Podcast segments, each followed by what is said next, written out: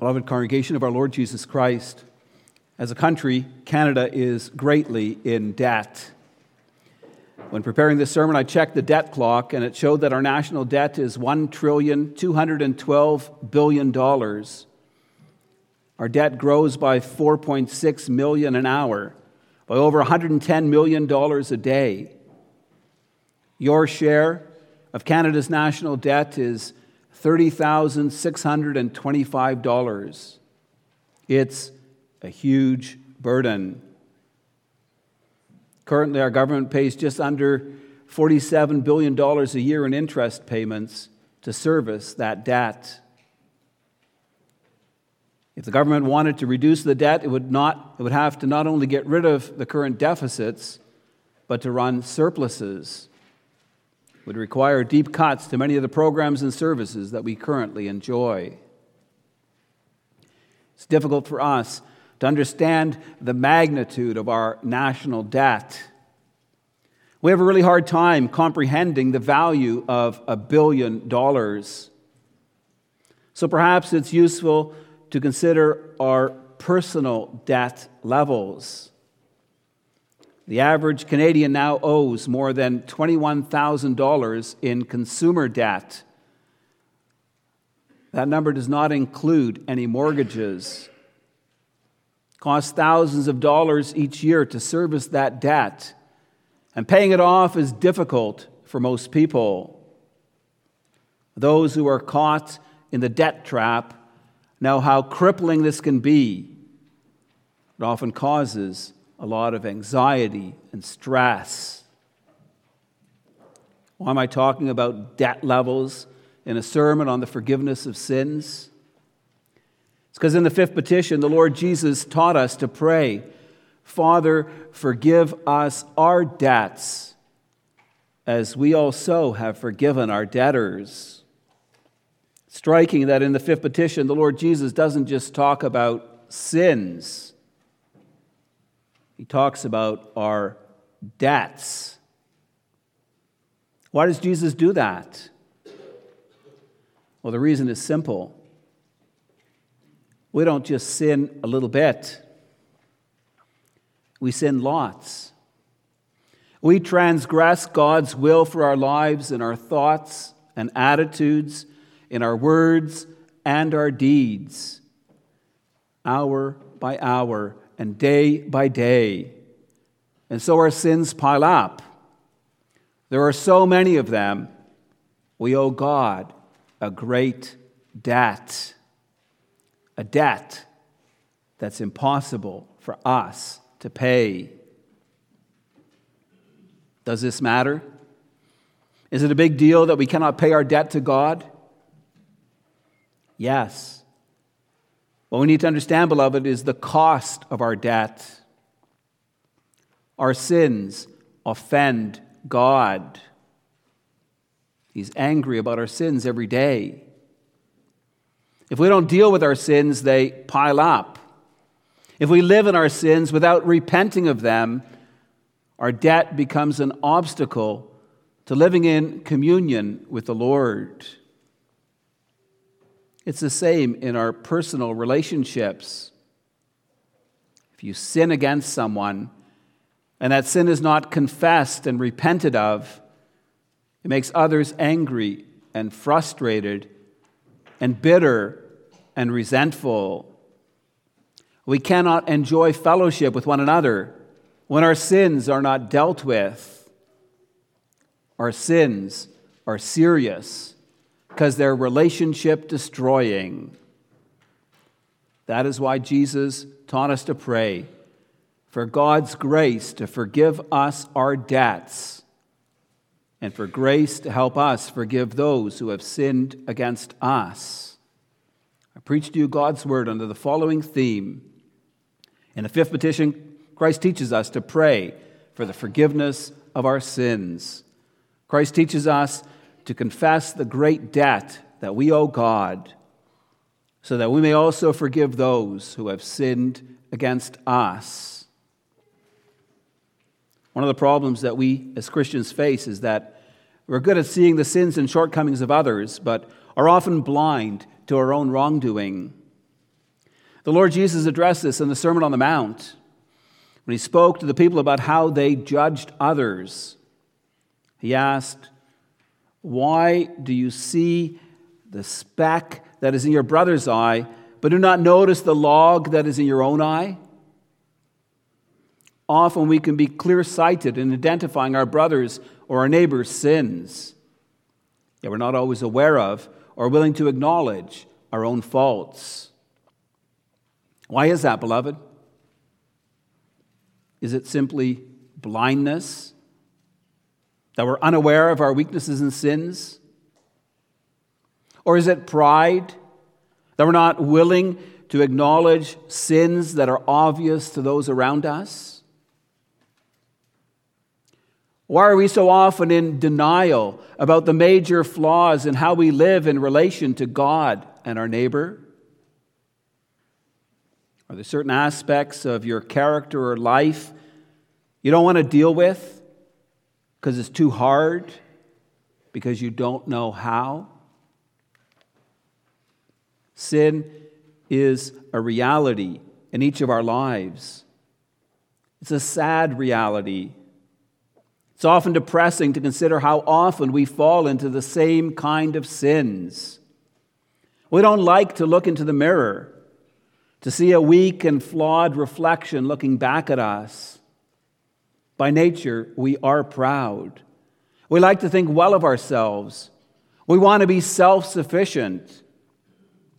And, beloved, our sins get in the way of that. It's why we often tend to gloss over our sins or to make excuses for them, or to blame them on someone else.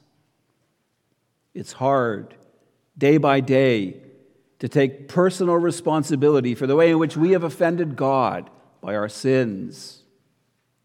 It's hard to be humble, to acknowledge our wrongdoing to those who have been hurt by our sins.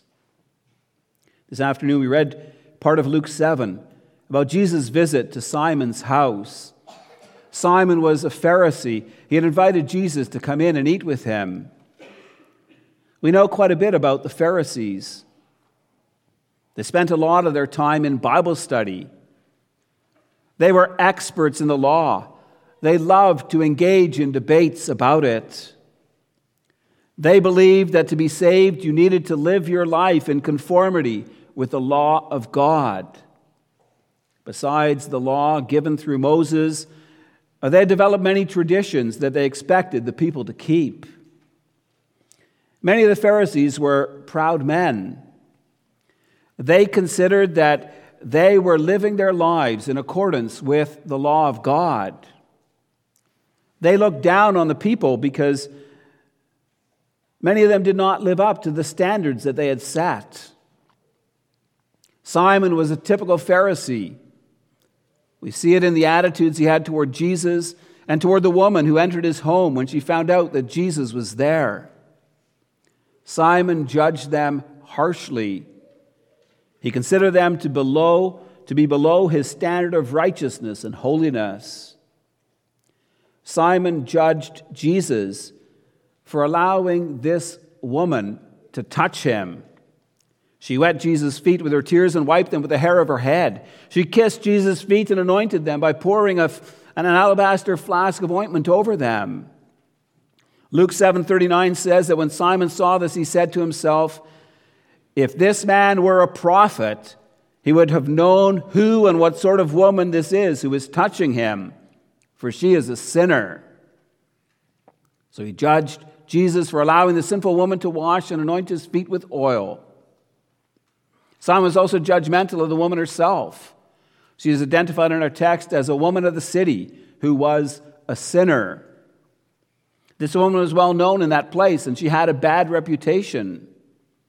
Our text does not specify what her sin was. Perhaps she was a petty thief.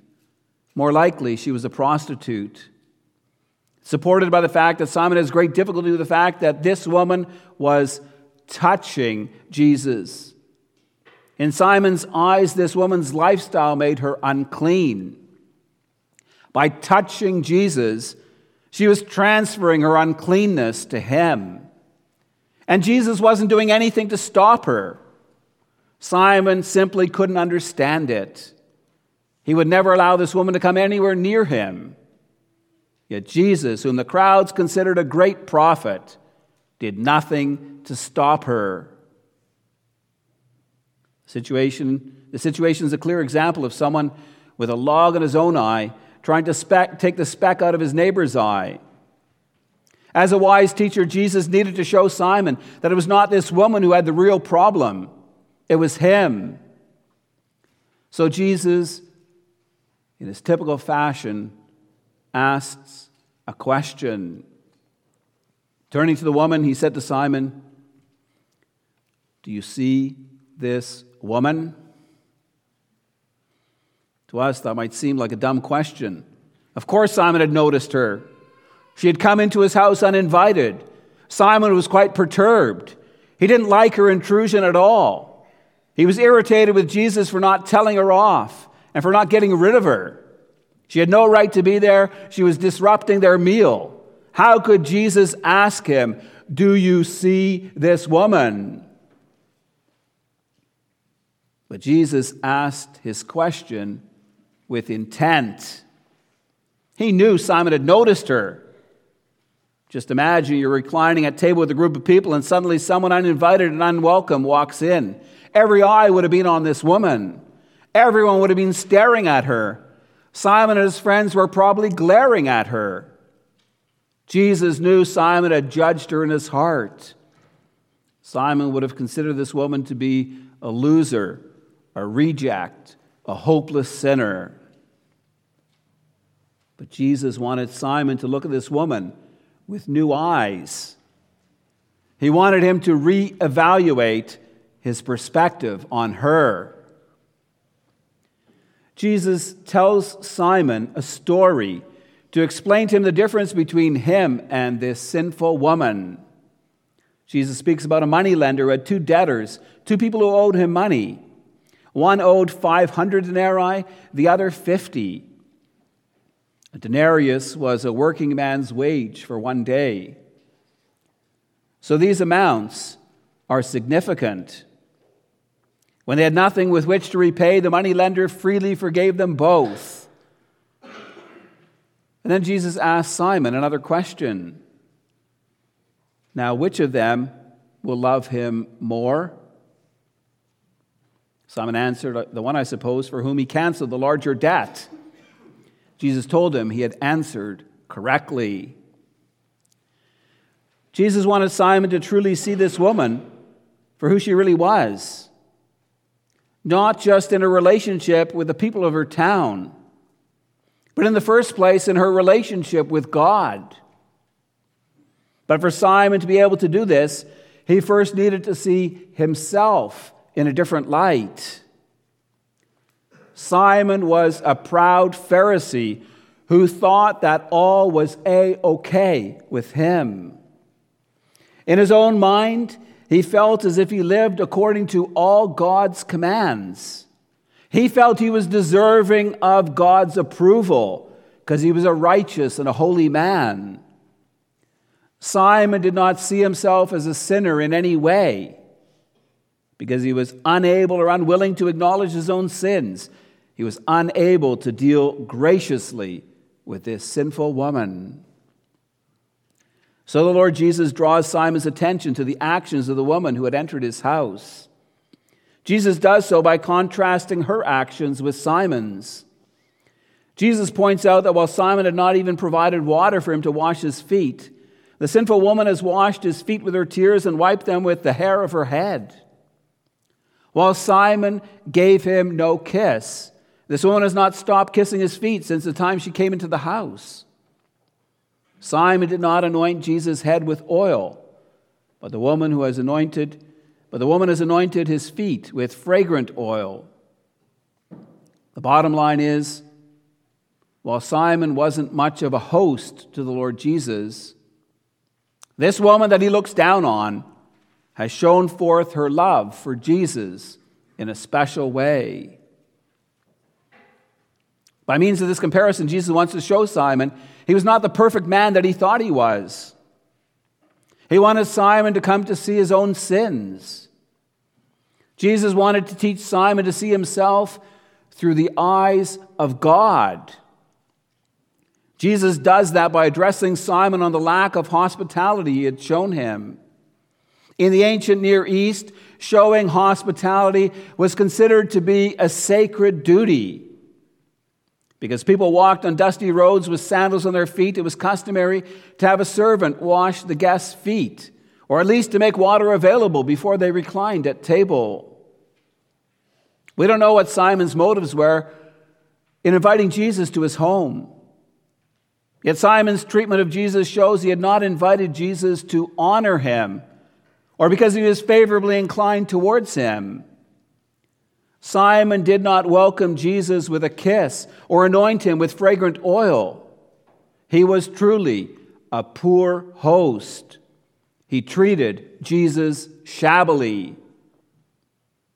Simon needed to understand his failings because he, before he could truly see the woman who had come into his house, Jesus looked at her with very different eyes. He knew that although she was a sinner, she was truly repentant for how she had offended God with her sins. Jesus saw her sorrowful tears. He recognized her desire for forgiveness. He experienced her loving care. He appreciated her devoted service. To Simon, Jesus makes clear what God's perspective on the sinful woman was. He said, I tell you, her sins, which are many, are forgiven, for she has loved much. But he who has forgiven little loves little. And then turning to the woman, Jesus said to her, Your sins are forgiven you. Those at table questioned, Who is this who even forgives sins? But Jesus turned to the woman and said to her, Your faith has saved you. Go in peace. Jesus ministered to this woman with grace. As the Son of God, he forgave her all her sins. Jesus recognized she was truly repentant. That's why her debt against God was canceled. But what about Simon? He considered himself to be a good man. He was like the debtor who only owed 50 denarii, a much smaller debt in comparison with the sinful woman, but a debt indeed. We don't know if Jesus' visit changed anything in Simon's life. And ultimately, beloved, that's not what's important for us. The question for us is are we willing to take a close look at ourselves? How often aren't we like that Pharisee Simon? thinking that we're not really all that bad. Don't we tend to minimize our sins and to make all kinds of excuses for them? Don't we often look down on those who have fallen into particular sins? It's easy for us to have a self righteous attitude. And yet, beloved, unless we confess our sins before God, and pray for forgiveness, God will not pardon us, and we will not be saved. Jesus taught us to pray, Forgive us our debts. And so, beloved, let me encourage you to humble your hearts before God. Tonight, before you go to sleep, Make a point of pouring out your heart to your Heavenly Father. Lay before Him all the things that you have done wrong. Confess the sinful motivations of your heart. Don't be afraid. Don't hold back. Be honest with yourself and be honest with your Father in heaven. When you pray for forgiveness, beloved, you can be confident. Do you know why? It's because your sins have been paid for by Jesus Christ. Paul writes about that in Colossians 2. He talks about us being dead in our trespasses and sins. We fully deserve to come under God's judgment and condemnation. For we've sinned against God in so many ways. We owe him this enormous debt, one that can never be repaid. Yet God made us alive in Christ, having forgiven us all our trespasses. Paul says that he canceled the record of debt that stood against us with its legal demands. This he set aside, nailing it to the cross. Beloved, when we come before God humbly confessing our sins, God will forgive us. When we pray, Father, forgive us our debts, we're approaching God's throne of grace. Our advocate, Jesus Christ, is there pleading our cause on the basis of the blood he has shed for us on the cross. God will certainly forgive all who come to him with a repentant heart. Doesn't matter how often or how terribly you've sinned, God will forgive us. Like he forgave the woman who came to Jesus in Simon's house. If we sincerely seek forgiveness for our sins from our Father, then we may take the words of Jesus to heart.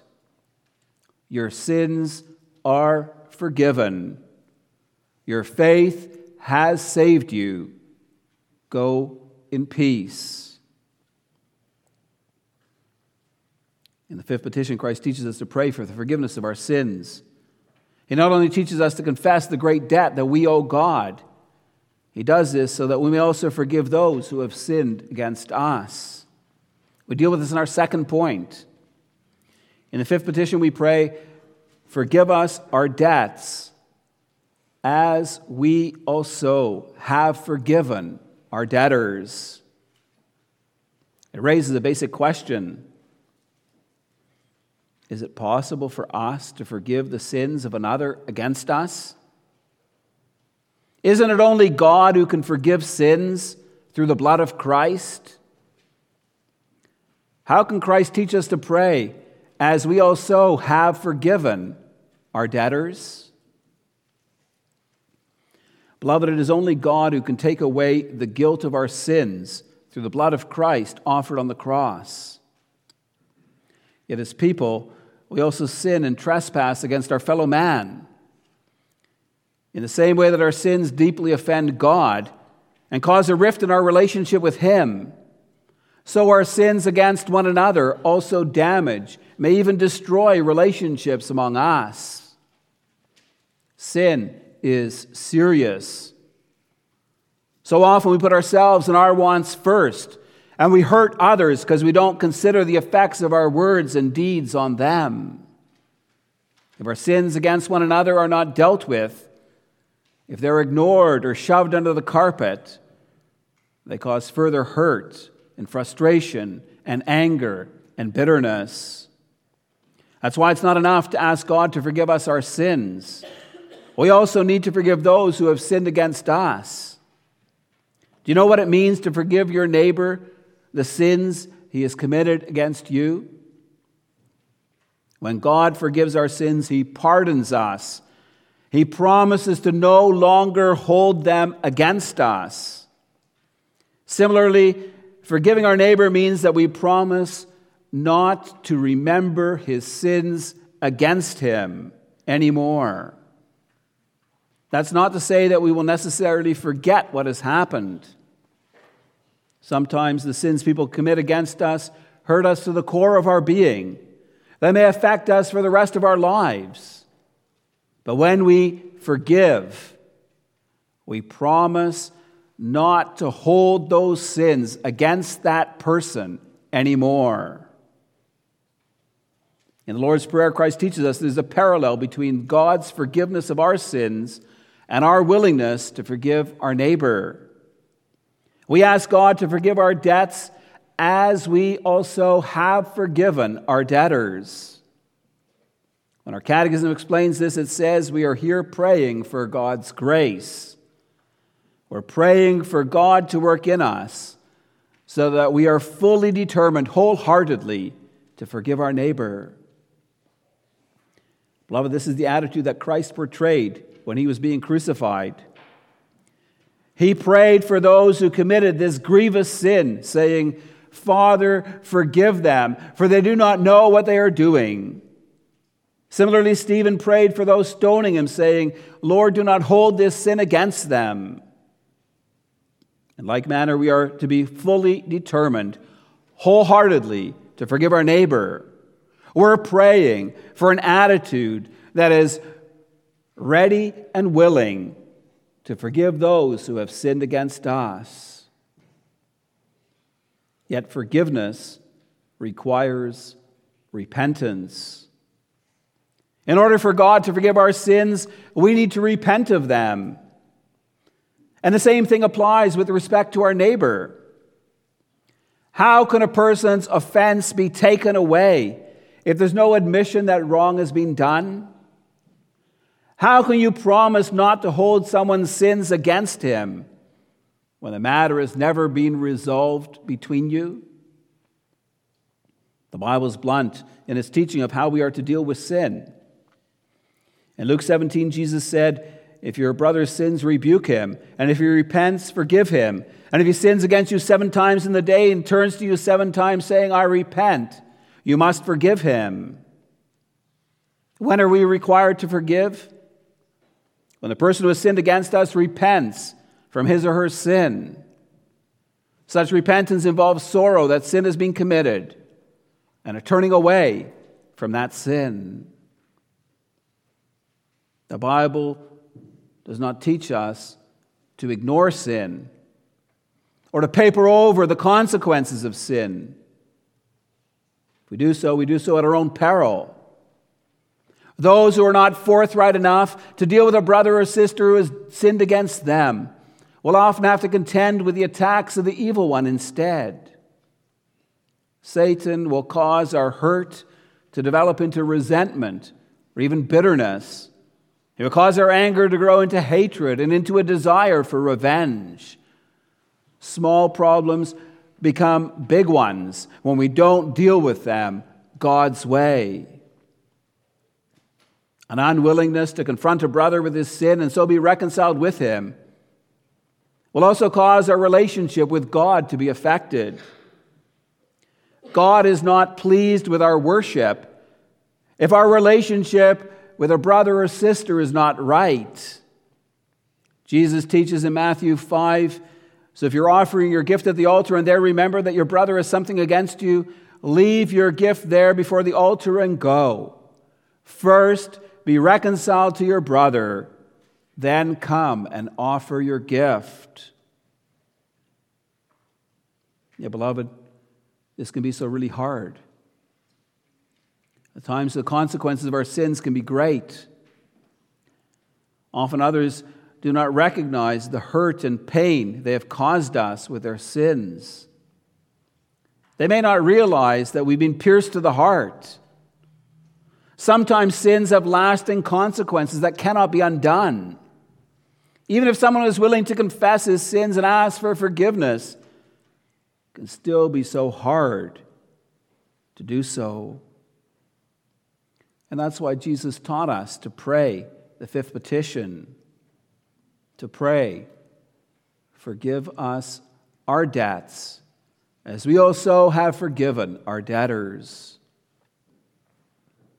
Beloved, if we truly know our sins, the great debt God forgives us makes it easier to forgive our neighbor. Colossians 3, the Apostle Paul appeals to our hearts to remember how deeply we have been forgiven and how costly was the love that accomplished that forgiveness. He says, Put on then as God's chosen ones, holy and beloved compassionate hearts, kindness, humility, meekness, and patience, bearing with one another, and if anyone has a complaint against another, forgiving each other. As the Lord has forgiven you, so you also must forgive. We're called to forgive our neighbor out of love to God for how much He has forgiven us in Christ Jesus our Lord. Let's remember, it's only by God's grace that we are forgiven our sins. It's by this same grace, worked in us by the Holy Spirit, that God will enable us to forgive those who have sinned against us. God's grace to us and God's grace in us are inseparably linked. God is the one who can make us fully determined to wholeheartedly forgive our neighbor. God is able to do that because He is Almighty. And He's willing also because He is our faithful Father. So let us continue to pray for God's grace to us and in us.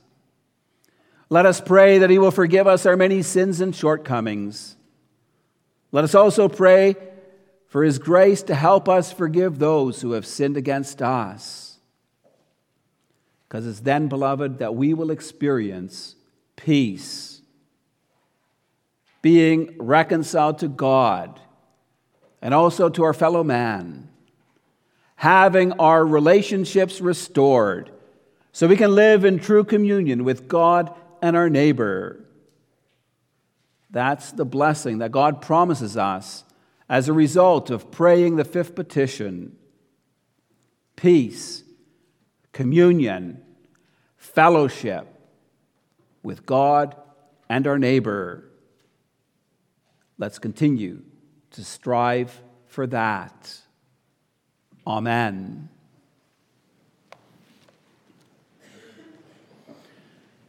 In response to the gospel message, let's rise and sing from Psalm 103, stanzas 3 and 4.